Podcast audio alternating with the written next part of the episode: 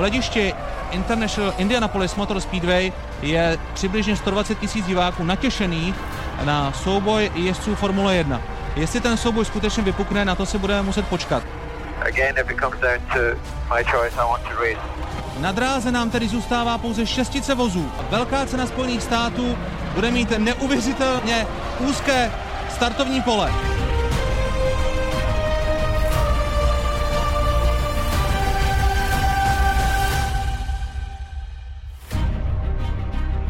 Jsou tím jediným, co spojuje závodní auto se závodní dráhou pneumatiky. Také proto se o nich mluví nejčastěji od motokár až po formulové závody. A jejich výrobci jsou málo kdy příjemcem pochval. Je tomu spíše naopak. Dodavatelé závodních pneumatik jsou velmi často terčem kritiky. Nejinak je tomu i v případě současného dodavatele pneumatik pro šampionát Formule 1, firmy Pirelli. Pirelli je exkluzivním solo dodavatelem a tak proto mnozí volají po konkurenci v oblasti pneumatik.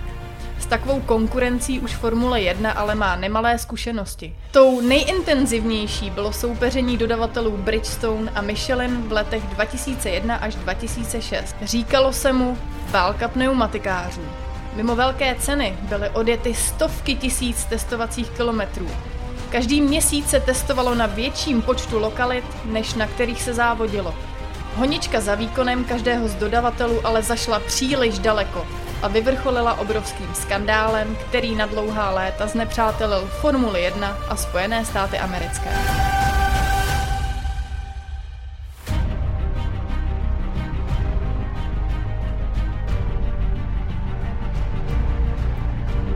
Ano, pneumatiky, ty jsou možná tím nejfrekventovanějším tématem při komentování velkých cen nejenom Formule 1, ale také závodů Formule 2 a Formule 3 eh, a nám nezbývá, než vám posluchačům podcastu Kolon na kolon nabídnout tuhle speciální epizodu. Nejenom o tom, jaký život pneumatiky mají a měli ve světě Formule 1, ale že to vyvrcholilo také možná objektivně, nevím, největším trapasem v historii Formule 1. Zdraví vás Tomáš Richter a Jiří Košta. Já tě zdravím Tomáši a zdravím i naše posluchače. Jirko, prosím tě, řekni mi, co ty a pneu, nemáš taky někdy pocit, že uh, o těch pneumatikách uh, se hovoří často a já, když si to uvědomím a mám ten pocit, tak si řeknu to, co jsme zmínili na začátku, že přeci jenom je to asi logické, neboť pneumatika je to jediné, co spojuje závodní auto se, se závodní dráhou. je to prostě černé zlato. A jak říkáš, nejenom, že to spojuje vůz se závodní dráhou, ale zároveň je to asi jeden z mála prvků, který je pro všechny úplně identický, úplně stejný a nemůžu ho tak nějak moc ovlivnit, protože v základu jim ta guma prostě přijede a oni si s ní musí nějak poradit. A to si myslím, že právě na tom to hezké, dnešní době, že vlastně máme jenom jednoho výrobce pneumatik Pirelli a to je právě něco, o čem se budeme postupně mluvit. No, to je otázka, na kterou se tě pak v závěru zeptám, ale zmínil si, ano, dneska je situace už od roku 2007, neuvěřitelné, jak to letí, taková, že Formule 1 má jednoho jediného dodavatele pneumatik. Mimochodem Pirelli eh, bylo u toho, když Formule 1 začínala v roce 1950 a Pirelli nechybilo ani v letech 1954, 1958, kdy eh, Formuli 1 nebo týmům dodávali eh, pneumatiky, nebo dodávalo pneumatiky hned šest výrobců. Například v roce 54 to byly jmenované Pirelli, ale také Continental, Firestone, Engelbert, Dunlop a nebo také eh, Avon. Tak to, Jirko, byla tenkrát asi pořádná bitva, viď? No, to rozhodně.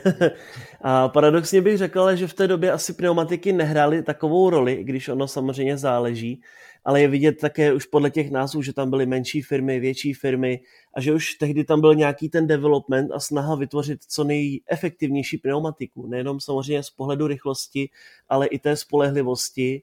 A je to tedy zajímavé, že jsme vlastně došli do toho prvku, že už máme jenom jednoho výrobce. Nicméně to ale není tak, že by výrobci se nechtěli podílet na Formule 1. Eh, prosím tě, když eh, jsme u toho, máš eh, nějakého výrobce pneumatik, u kterého by si spřál, aby dodával pneumatiky Formule 1, protože když se podíváme do historických tabulek, tak tam to skutečně září jmény a Avon, britská, pardon, britská společnost, Englebert byla belgická společnost, která dělala pneumatiky, velmi známá firma dneska Continental, Continental Firestone, Dunlop. Když jsem už zmínil jméno Dunlop, tak pojďme si připomenout, že vůbec první nafukovací pneumatiku vynalezl v roce 1888 veterinář, veterinář to byl. John Boyd Dunlop se jmenoval. Byla určena pro tříkolku jeho syna, aby jezdila po dlažebních kostkách, byla rychlejší a plynulejší. Ta jízda, aby jízda po dlažebních kostkách byla rychlejší a plynulejší. Rok po patentování byla tato pneumatika namontována na jízdní kolo a vyhrála první závod. A tyhle rané pneumatiky se skládaly z gumové trubky naplněné vzduchem, která byla obalena pogumovaným plátnem a obepínala dřevěný ráfek. Jirko, to z dnešního pohledu zní už opravdu historicky, že? Exoticky to, skoro. To rozhodně, ale říkáš 1888, to už je sakra dlouho. a na jednu stranu bychom asi mohli si říct, že ty pneumatiky jsou s námi od jak živa, minimálně tedy v našich životech ano, ale postupně přesně, jak se vyvíjí nejenom vozy, tak se vyvíjejí ty doplňky, bezpečnostní prvky a tak podobně, paliva se vyvíjí, takže je tam určitá evoluce a je vidět, že od toho původu ta pneumatika sama o sobě prošla velkou evolucí, nejenom tedy ve Formule 1, ale ve světě samotném. Dunlop je vůbec velké jméno, protože s ohledem na to, že Dunlop se ve svém oboru stal špičkou, tak netrvalo dlouho a pneumatiky Dunlop byly vyhledávány právě pro závodní účely. A byly to právě pneumatiky Dunlop, které v roce 1923 vyhrály první závod 24 hodinovky Le Mans. Tak eh, Jirko, já jsem ti položil otázku a zůstala nezodpovědná, nezodpovězená. Kterého dodavatele ty by si spřál ve Formuli 1? Je fakt, že Pirelli odvádí velmi dobrou práci, když se to možná některým nezdá.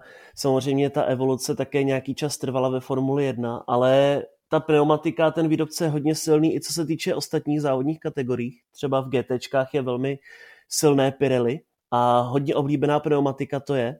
Pro mě osobně je třeba škoda trochu, že nemáme Michelin ve Formule 1, který byl dříve součástí šampionátu, anebo Bridgestone, protože ten stále vytváří velmi kvalitní pneumatiky a právě se říká, že Michelin by možná dokázal vytvořit ještě lepší pneumatiku, než má Pirelli. No, Michelin, to je takové jméno, které zní napříč tímhle eh, podcastem.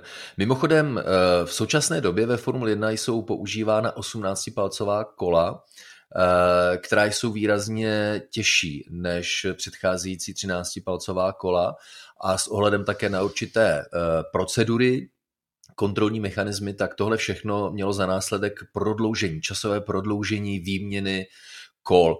Ale my jsme se ve velké eh, ceně Mexika, Jirko, dostali pitstopem zase pod dvě sekundy. Kdo pak to byl? A to je zkrátka neuvěřitelné číslo. 1,98 vteřiny, to ani tak rychle nestínete říct jedno slovo pomalu, jak je to rychle. A byl to tedy překvapivě, možná překvapivě opět eh, McLaren a Daniel Ricardo, kteří tedy získali tento skalp, ale je to neuvěřitelná číslovka. A to ještě nedávno se měnily ty procedury, aby se ty pitstopy zpomalily, ale vypadá to, že to nebylo příliš účinné. Eh, když si uh, povídáme o pitstopu, tak uh, Není to vůbec, dneska už to považujeme za absolutní samozřejmost, pit stop, tedy výměna kol eh, během eh, závodu, ale když se na to podíváme eh, jakousi historickou perspektivou, tak v dávných dobách se pitstopy vůbec nekonaly a byla to v podstatě exotická záležitost. Tehdy se neměnily pneumatiky, ale i ty závody nebyly tak dlouhé jako dnes. Samozřejmě to také záleželo, protože možná by se dalo říct, že některé závody byly hodně krátké, některé zase hodně dlouhé. Nebyla tam úplně taková nějaká, asi jak řekněme, časová rovnost, jako je tomu v dnešní době, že máme limit. A skutečně ty pneumatiky se neměnily, měnily se pouze po nějaké nehodě, spíše než až po nějakém defektu. A nebo třeba se dělali pitstopy stylem, že se ale tankovalo, takže hodně, hodně odlišné od toho, jak to vypadá dnes. Určitě doporučuji na YouTube se schválně podívat na nějaké v uvozovkách pravěké pitstopy, protože tam to vypadalo tak, že nějaký Pepík který přišel s kanistrem v hubě cigáro a natankoval tam něco málo a jelo se dál. Takže ta evoluce je skutečně obrovská a jsou to prvky, které si možná dnes už ani neuvědomujeme, protože tak nějak během celého našeho života jsou ty pitstopy velmi podobné, ale změnilo se to neskutečně. No, když se zkusíme vrátit do minulosti, eh, do období závodu, kdy se nekonaly pitstopy, tak si představ tu revoluční myšlenku, ten revoluční nápad zastavit během závodu a vyměnit kola eh, v naději, že v celkovém součtu eh, to bude nakonec rychlejší strategie. No přesně tohle během Velké ceny Německa v roce 1957 v zeleném pekle na Nürburgringu napadlo Juana Manuela Fanja, který si před startem závodu všiml, že soupeři eh, od Ferrari volí pneumatiky a palivo tak, že pojedou eh, až do cíle. A Fanjo se rozhodl, že použije měkčí pneumatiky a pouze natankuje půlku nádrže. Eh, což by samozřejmě vozu umožnilo rychlejší průjezd zatáčkami, ale vyžadovalo to právě onen pitstop. Fanjo ve velké ceně Německa v roku 57 zajel do boxu ve 13. kole na prvním místě o 30 sekund eh, před prvními soupeři. Tak a teď si vemte, ta zastávka byla naprosto katastrofální. Mechanik, který sundával levé zadní kolo, tak eh, mu spadla matice pod vůz a trvalo téměř půl minuty, než ji zase našel. Tak Fanjo opouštěl boxovou uličku na třetím místě se ztrátou téměř 50 sekund na druhém místě. No ale pak ve svém Maserati 250F začal útočit. Během následujících deseti kol Fanjo devětkrát překonal a znovu posunul rekord kola, tedy bylo to sedm rekordů po eh, sobě jdoucích a Juan Manuel Fanjo vyhrál závod s náskokem přibližně 3 sekund. Jirko, takhle fenomenálně se zrodily pitstopy během velkých cen? Ale na druhou obranu zase musíme říci, že Juan Fangio byl fantastický pilot a pro mnohé fanoušky je stále tím nejlepším pilotem v historii Formule 1. Asi by to každý nedokázal, ale určitě to dalo takový ten impuls k tomu, že ty pitstopy a výměny pneumatik budou potřeba a že ty pneumatiky se nesmí podceňovat. No a když už se bavíme o takovýchhle revolučních nápadech, tak eh, zase dneska to považujeme za absolutně normální, ale představ si dobu, kdy za švihlý eh, byl považován nápad udělat pneumatiky bez jakéhokoliv vzorku, tedy sliky. Musíme se vrátit do roku 1971, eh, konkrétně do Jižní Afriky, kdy bojovali dodavatele pneumatik Goodyear a Firestone, Goodyear dodal pneumatiky s takzvaným eh, minimálním vzorkem. Pneumatiky, kterým se tenkrát a dneska také může říkat jakési eh, semi-sliky. A o šest týdnů později ve Španělsku na to společnost Firestone reagovala tím, že svým zákazníkům, svým týmům eh, dodali pro závod na okruhu Montjuic hladké, tedy sliky, hladké pneumatiky sliky. A jelikož sobotní tréninky tenkrát propršely, takže mnoho týmů používajících eh, sliky si tyhle pneumatiky poprvé vyzkoušeli až v samotném závodě. Tenkrát ještě Uh, sliky nezvítězily, podařilo se to Goodyearkám, konkrétně na voze Tyrell Ford, ale sliky si velice rychle našly uh, svou uh, cestu na výsluní a potom k úspěšným výsledkům. Když už jsme u těch sliků, tak eh, Jirko, pojďme si říct jedno eh, zajímavé období, respektive jeden důležitý milník v historii Formule 1, to je závěr sezony 1997, kdy Mezinárodní automobilová federace v podstatě sliky zrušila a zavedla, nevím jestli to oblíbené nebo neoblíbené drážky na kolech.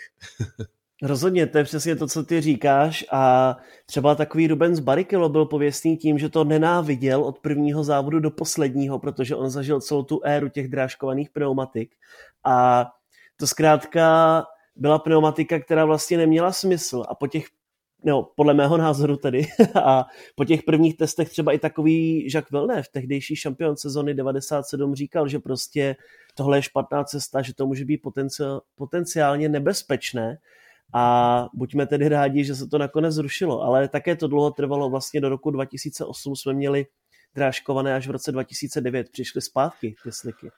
Ano, eh, argumentem zatím byl, že když, byl, že když eh, zmenšíme stykovou plochu mezi pneum a povrchem závodní dráhy, tak formule to zpomalí, jestli budou muset jezdit eh, pomalej, což, byl, což byla vždycky snaha a na jednu stranu asi pochopitelná, což byla vždycky snaha Mezinárodní automobilové federace, tak jak se technologie vyvíjely, tak formule postupně zrychlovaly, ale závodilo se na stávajících okruzích. To znamená, k těm zdem potenciálně a virtuálně eh, bylo vždycky eh, s každým rokem v podstatě eh, blíže a blíže. Ale nevím, no, když se kouknu na nějaké staré formule, třeba Williams, tak na těch modelech vypadají ty drážkové pneumatiky pěkně, ale Jirko, je to takové nezávodní, viď?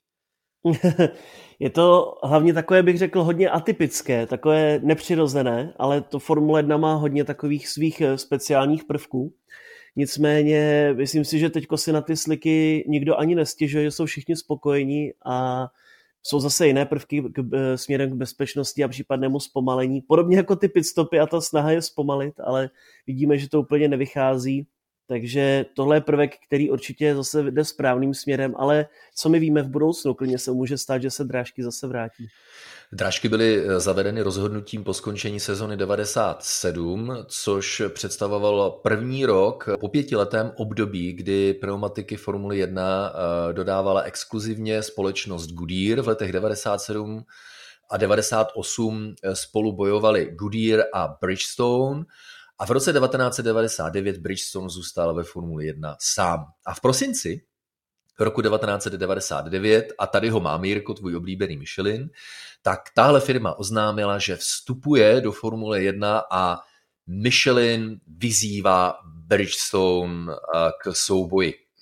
A eh, tím se Jirko spustila jedna velmi zajímavá éra v historii Formule 1, protože eh, to byla, si myslím, první skutečná technologická konkurence v oblasti v té době už hodně Eh, vyvinutých eh, pneumatik a tenhle souboj se přinesl i na závodní dráhu a pokud máte pocit, že se dneska o pneumatikách hodně mluví, tak to není nic proti tomu, co přinesl rok 2001 a dále, protože tam se o pneumatikách hovořilo neustále.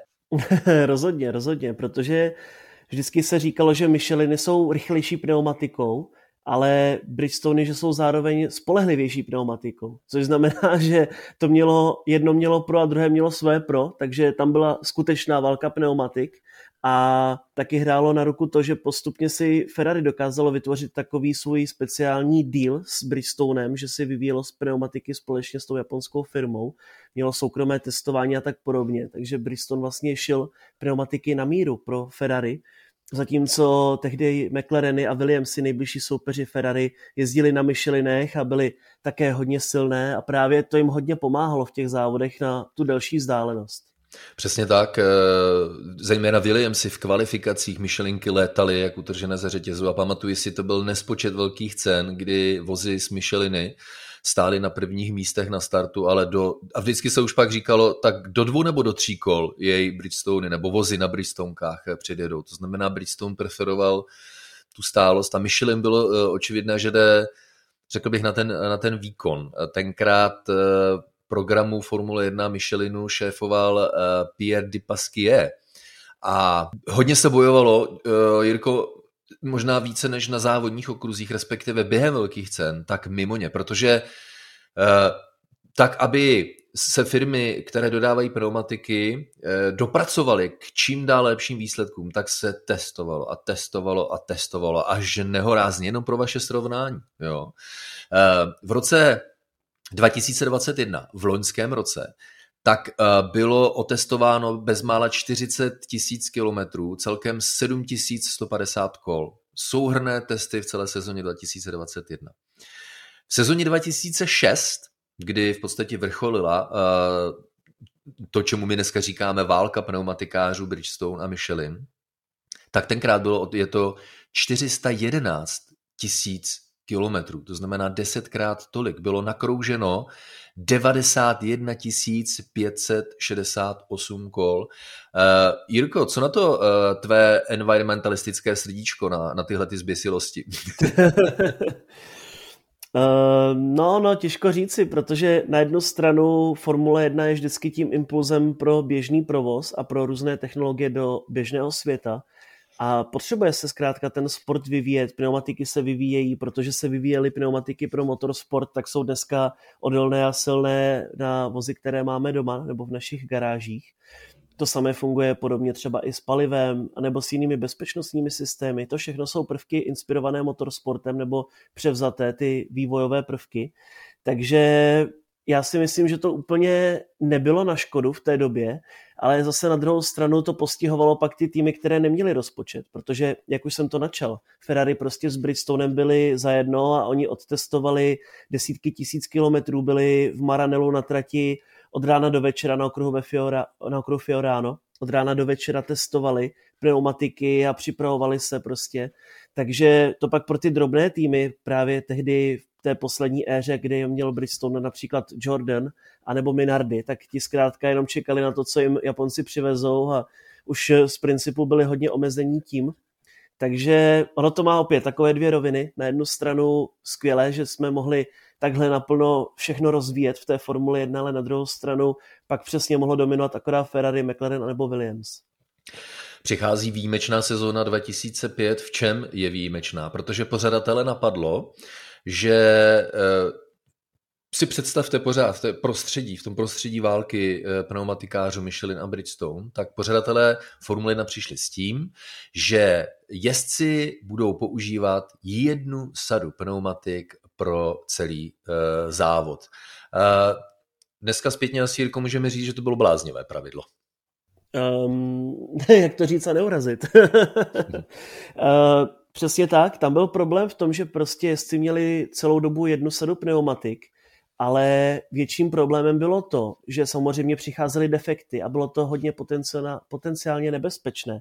Kimi Raikkonen takhle skončil v Grand Prix Evropy 2005 z vedení závodě, kdy mu ta pneumatika tak vibrovala, pravá přední, až vlastně roztrhla zavěšení a jeho vůz tedy skončil v bariéře kolo před cílem.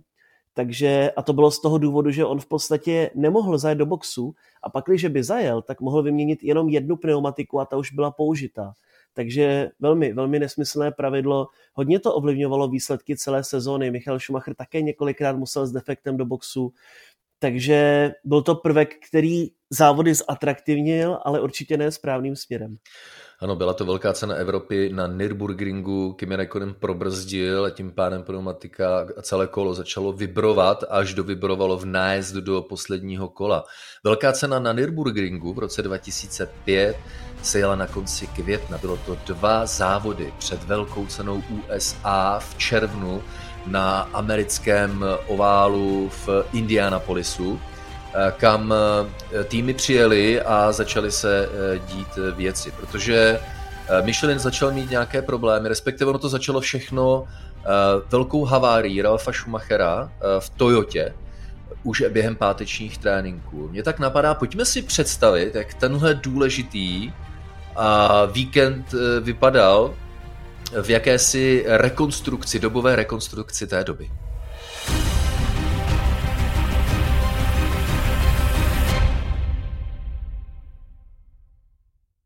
Ralf Schumacher s Toyotou tvrdě havaroval zatáčce číslo 13, to je závěrečná klopenka oválu Indianapolis.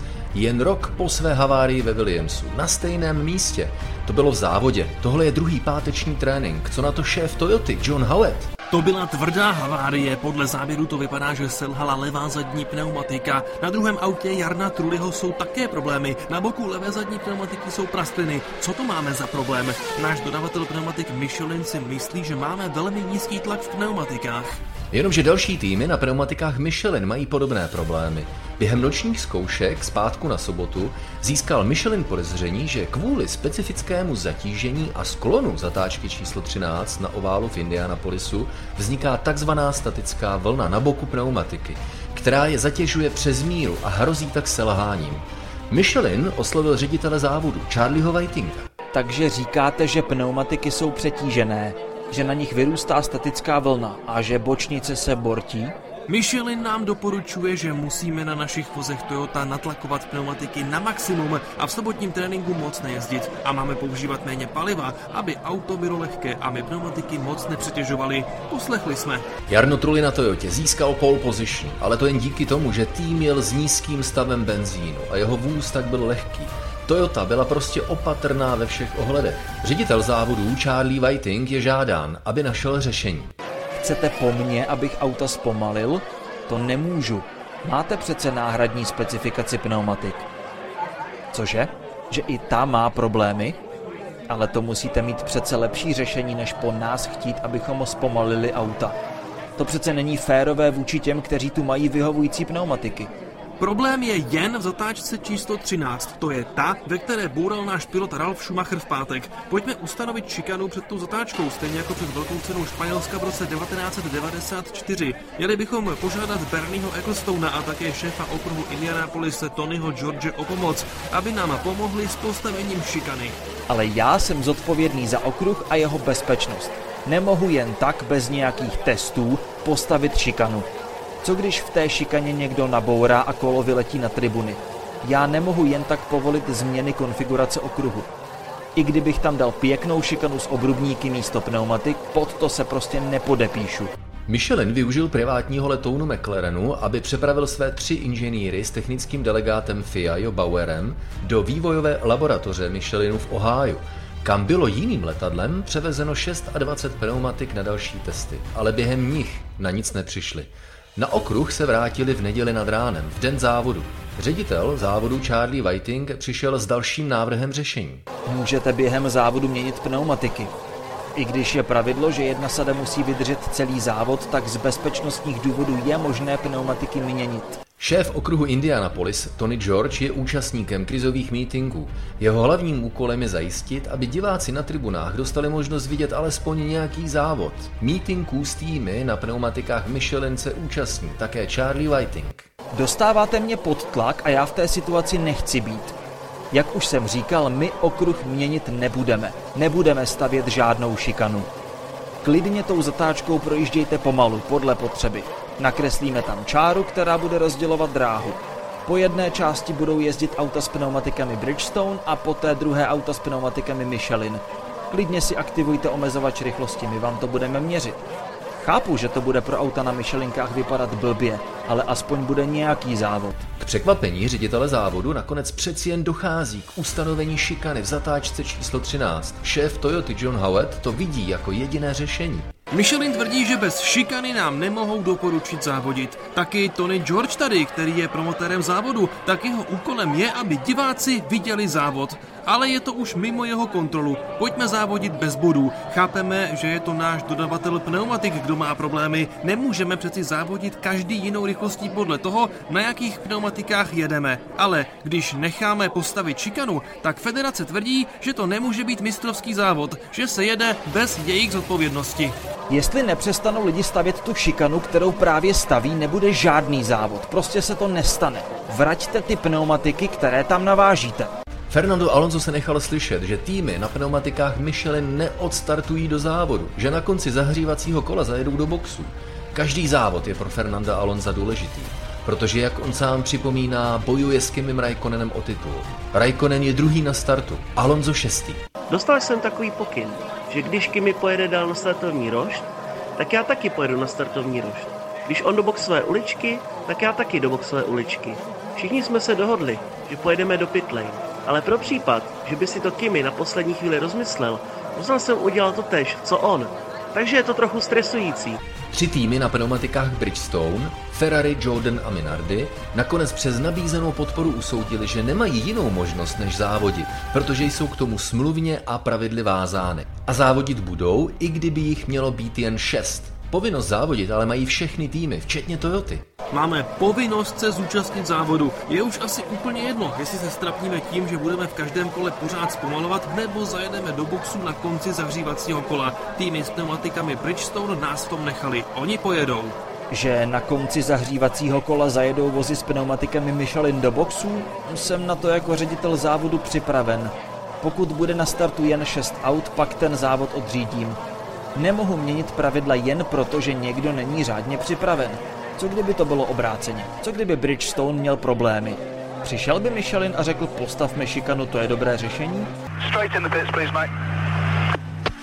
Tak a už je tady důležitá chvíle, protože vidíme Kimo Räikkönena, vidíme také Jarna Truliho, vidíme Jensena Batna, vidíme tam oba dva vozy stáje Renault a všechny další, kteří obouvají pneumatiky Michelin, jak zamířili eh, do pitlane a na dráze nám tedy zůstává pouze šestice vozů. Zůstávají tam oba dva vozy Ferrari, Michala Schumachera a Rubence Barikela.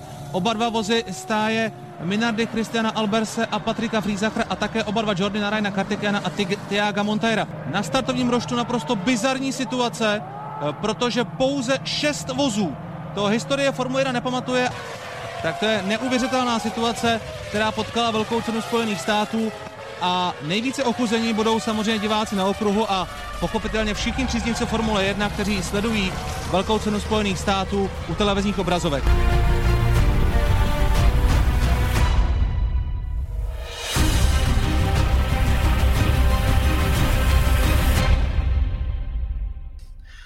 A oh, úplně mi to oživilo vzpomínky. Já si vybavuji, jak sleduji velkou cenu USA 2005 na kolenou, v naprostém neuvěření a Jirko, já ti nebudu lhát, já jsem měl tenkrát, uh, asi je to důkaz toho, jak tu Formuli 1 žeru, jo. ale tenkrát jsem měl slzy na krejčku, protože já to vnímal jako neuvěřitelnou sportovní a organizační, hlavně organizační tragédii tak nevím, kolik bylo tobě let, ale mě bylo deset. Takže já jsem to trošku vnímal tím stylem, jako že co se to jako děje, co, jak, že je tam šest formulí, protože v té době se vlastně nevysílala kvalifikace, jako je tomu dnes u nás na Sport TV, ale vysílal se v podstatě jenom závod. A ono obecně, tehdy nebyla doba internetu tak ještě velká, sociální sítě neexistovaly téměř, takže, a mě bylo 10 let, takže já jsem to třeba skutečně vůbec ani nevěděl, co se děje ale pak, pak když nastal ten závod a viděli jsme tedy, jak všichni zajíždějí do pit lane, kromě šesti vozů, tak uh, asi prostě jsme tak nějak viděli, že ta značka Formule 1 jde strašně dolů, strašně strmě. Naštvaní diváci začali házet na závodní dráhu uh, lahve a plechovky a další věci, které měly po ruce. Dnes už bohužel zesnulý Charlie Whiting vzpomíná na tenhle virvál a obával se, že právě vhazované předměty vygenerují tak nebezpečnou situaci, že bude muset eh, závod eh, zastavit. No ale eh, co se stalo?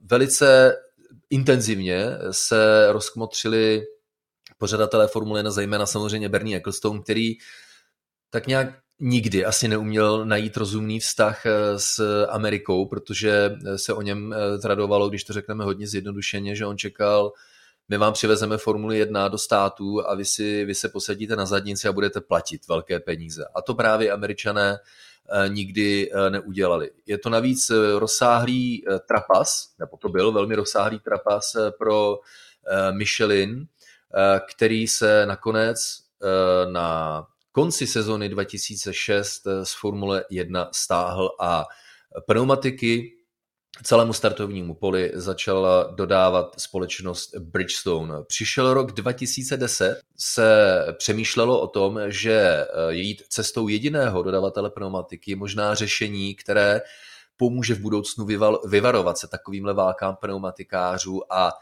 trably eh, s tím spojené. No ale v roce 2010, Jirko, se jela velká cena Kanady, která se proslavila tím, že eh, na řadě míst okruhu eh, byl vyasfaltován povrch dráhy a dodavatele pneumatik Bridgestone to překvapilo, protože to byl drsnější povrch dráhy a pneumatiky se podstatně rychleji opotřebovávaly.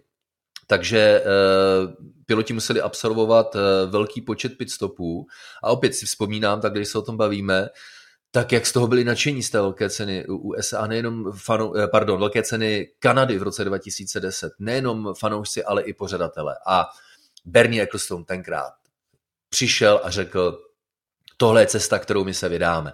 My budeme dělat pneumatiky, které mají zkrácenou eh, životnost záměrně, uměle, tak, aby piloti museli absolvovat eh, velký počet pitstopů. A takhle začala éra Pirelli.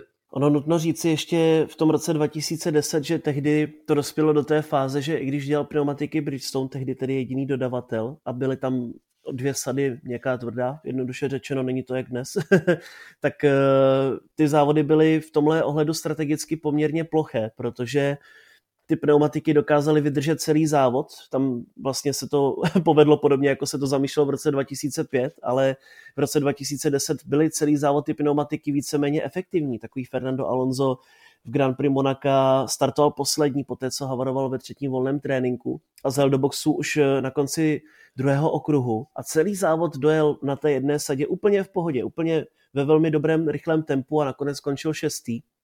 Takže přesně v Kanadě se pak ukázalo o pár závodů později, že tohle je ta cesta, kterou se chce Formule 1 vydat, ale ta první sezóna, druhá a třetí si myslím, že byla trochu takovým opakem toho, co Bernie Ecclestone zamýšlel. Já si také vzpomínám na první rok, kdy Pirelli nasadilo pneumatiky eh, s uměle a záměrně zkrácenou, zkrácenou životností, což je třeba něco, co Bridgestone absolutně odmítl dělat a proto se úplně stáhl a vybavuji si při eh, předsezonních eh, testech, jak se Pirelli dostalo do velmi nešťastné situace, protože tím, že pneumatiky měly eh, záměrně zkrácenou životnost, tak pochopitelně piloti nebyli spokojeni. Pro ně to bylo obrovské překvapení. Konec konců pro samotného Schumachera, který se vrátil do Formule 1 už na pneumatikách Pirelli, tak i pro něj to bylo velmi nepříjemné překvapení, protože to byla zkrátka úplně jiná mentalita, úplně jiná filozofie jízdy a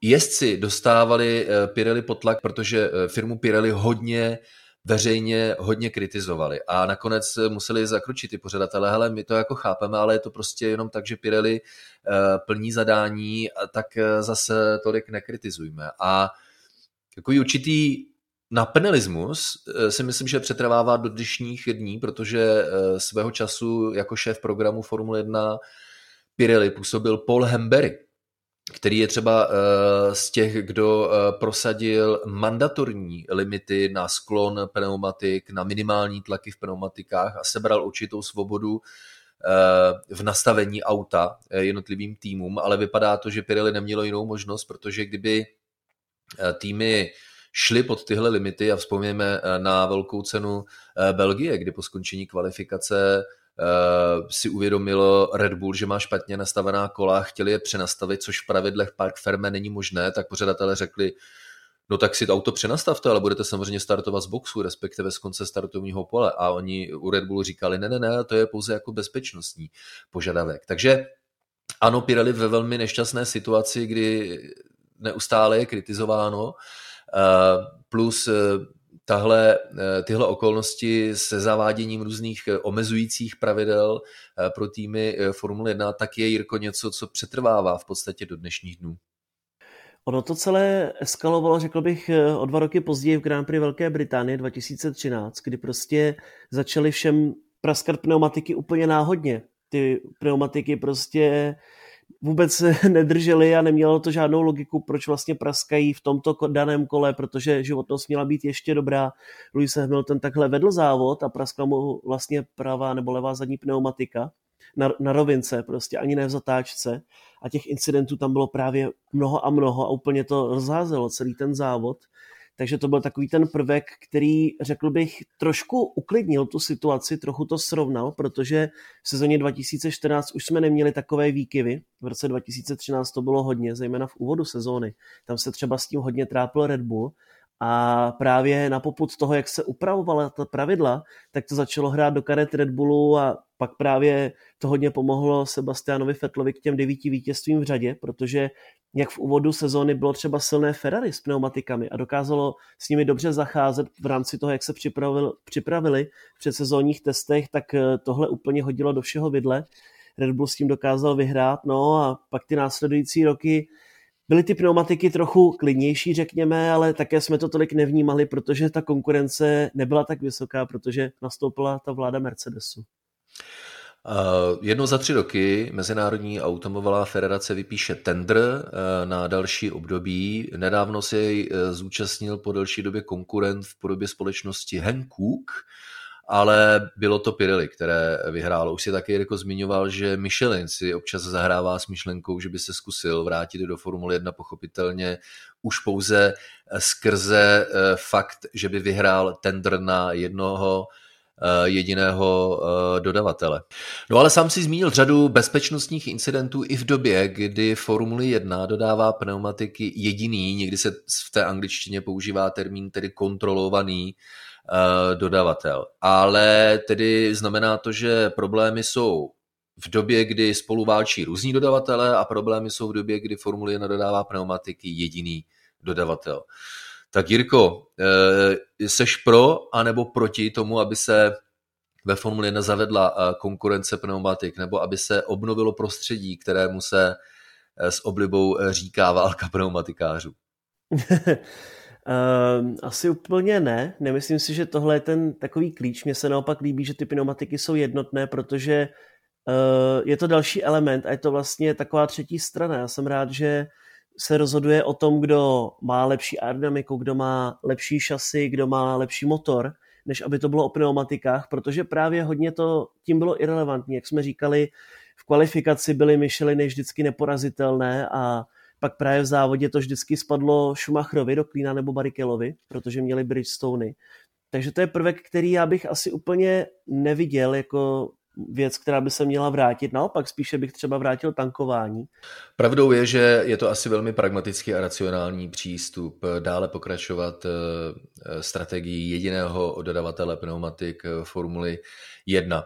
A asi to není problém, pokud ta pneumatika bude takzvaně závodní, bude race, jak si někdy eh, postesknou samotní piloti Formule 1, že by rádi tlačili na, plnu, na, na pilu, eh, rádi by jeli na plný plyn a snažili a měli umožněno hlavně dostávat ze závodního auta, jehož pneumatiky jsou součástí maximum, eh, ať už eh, od startu po první pitstop, anebo od posledního pitstopu až do cíle velké ceny. A vypadá to, že eh, testy pneumatik pro příští sezónu jdou právě tímhle směrem. Například Lewis Hamilton si pochvaloval, že co se termálního fungování týče, tak tyhle pneumatiky, eh, které se chystají pro další sezónu a další období, tak eh, fungují eh, lépe. Jsou to pneumatiky, které mají blíže tomu, co bychom mohli nazývat závodní pneumatikou. A tak samozřejmě společnosti Pirelli nebo komukoli dalšímu, kdo v budoucnosti bude dodávat pneumatiky týmů Formule 1, tak přejeme, aby se jim tohle podařilo, protože těžit z toho budeme my, fanoušci eh, Formule 1 z atraktivních průběhů velkých cen.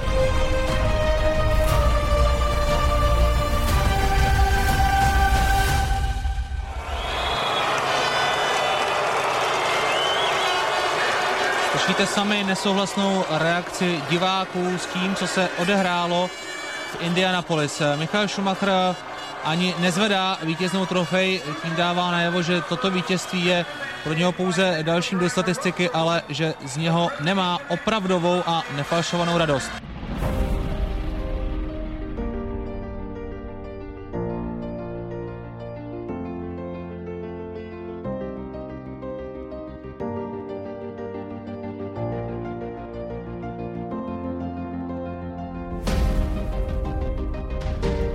Velká cena USA 2005 je evidována jako regulérní závod. Odstartovalo do něj šest formulí týmu Ferrari, Jordan a Minardi.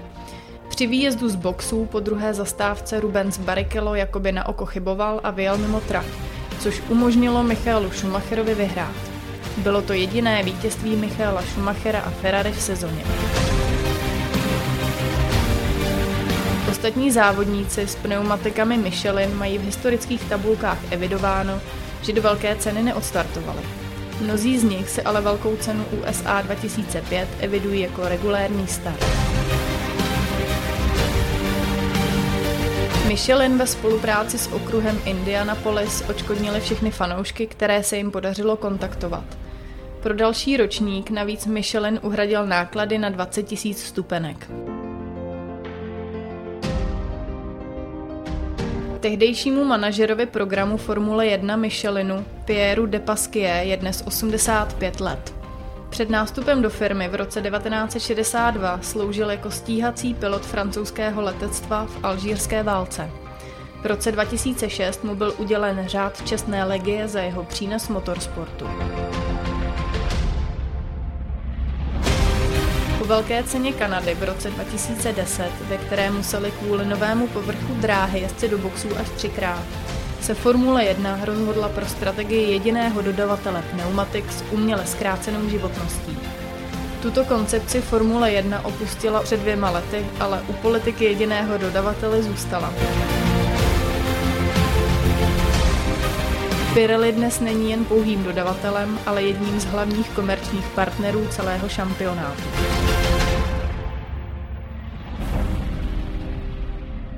Formule 1 na okruhu v Indianapolisu odjela ještě dva závody podle smlouvy v letech 2006 a 2007.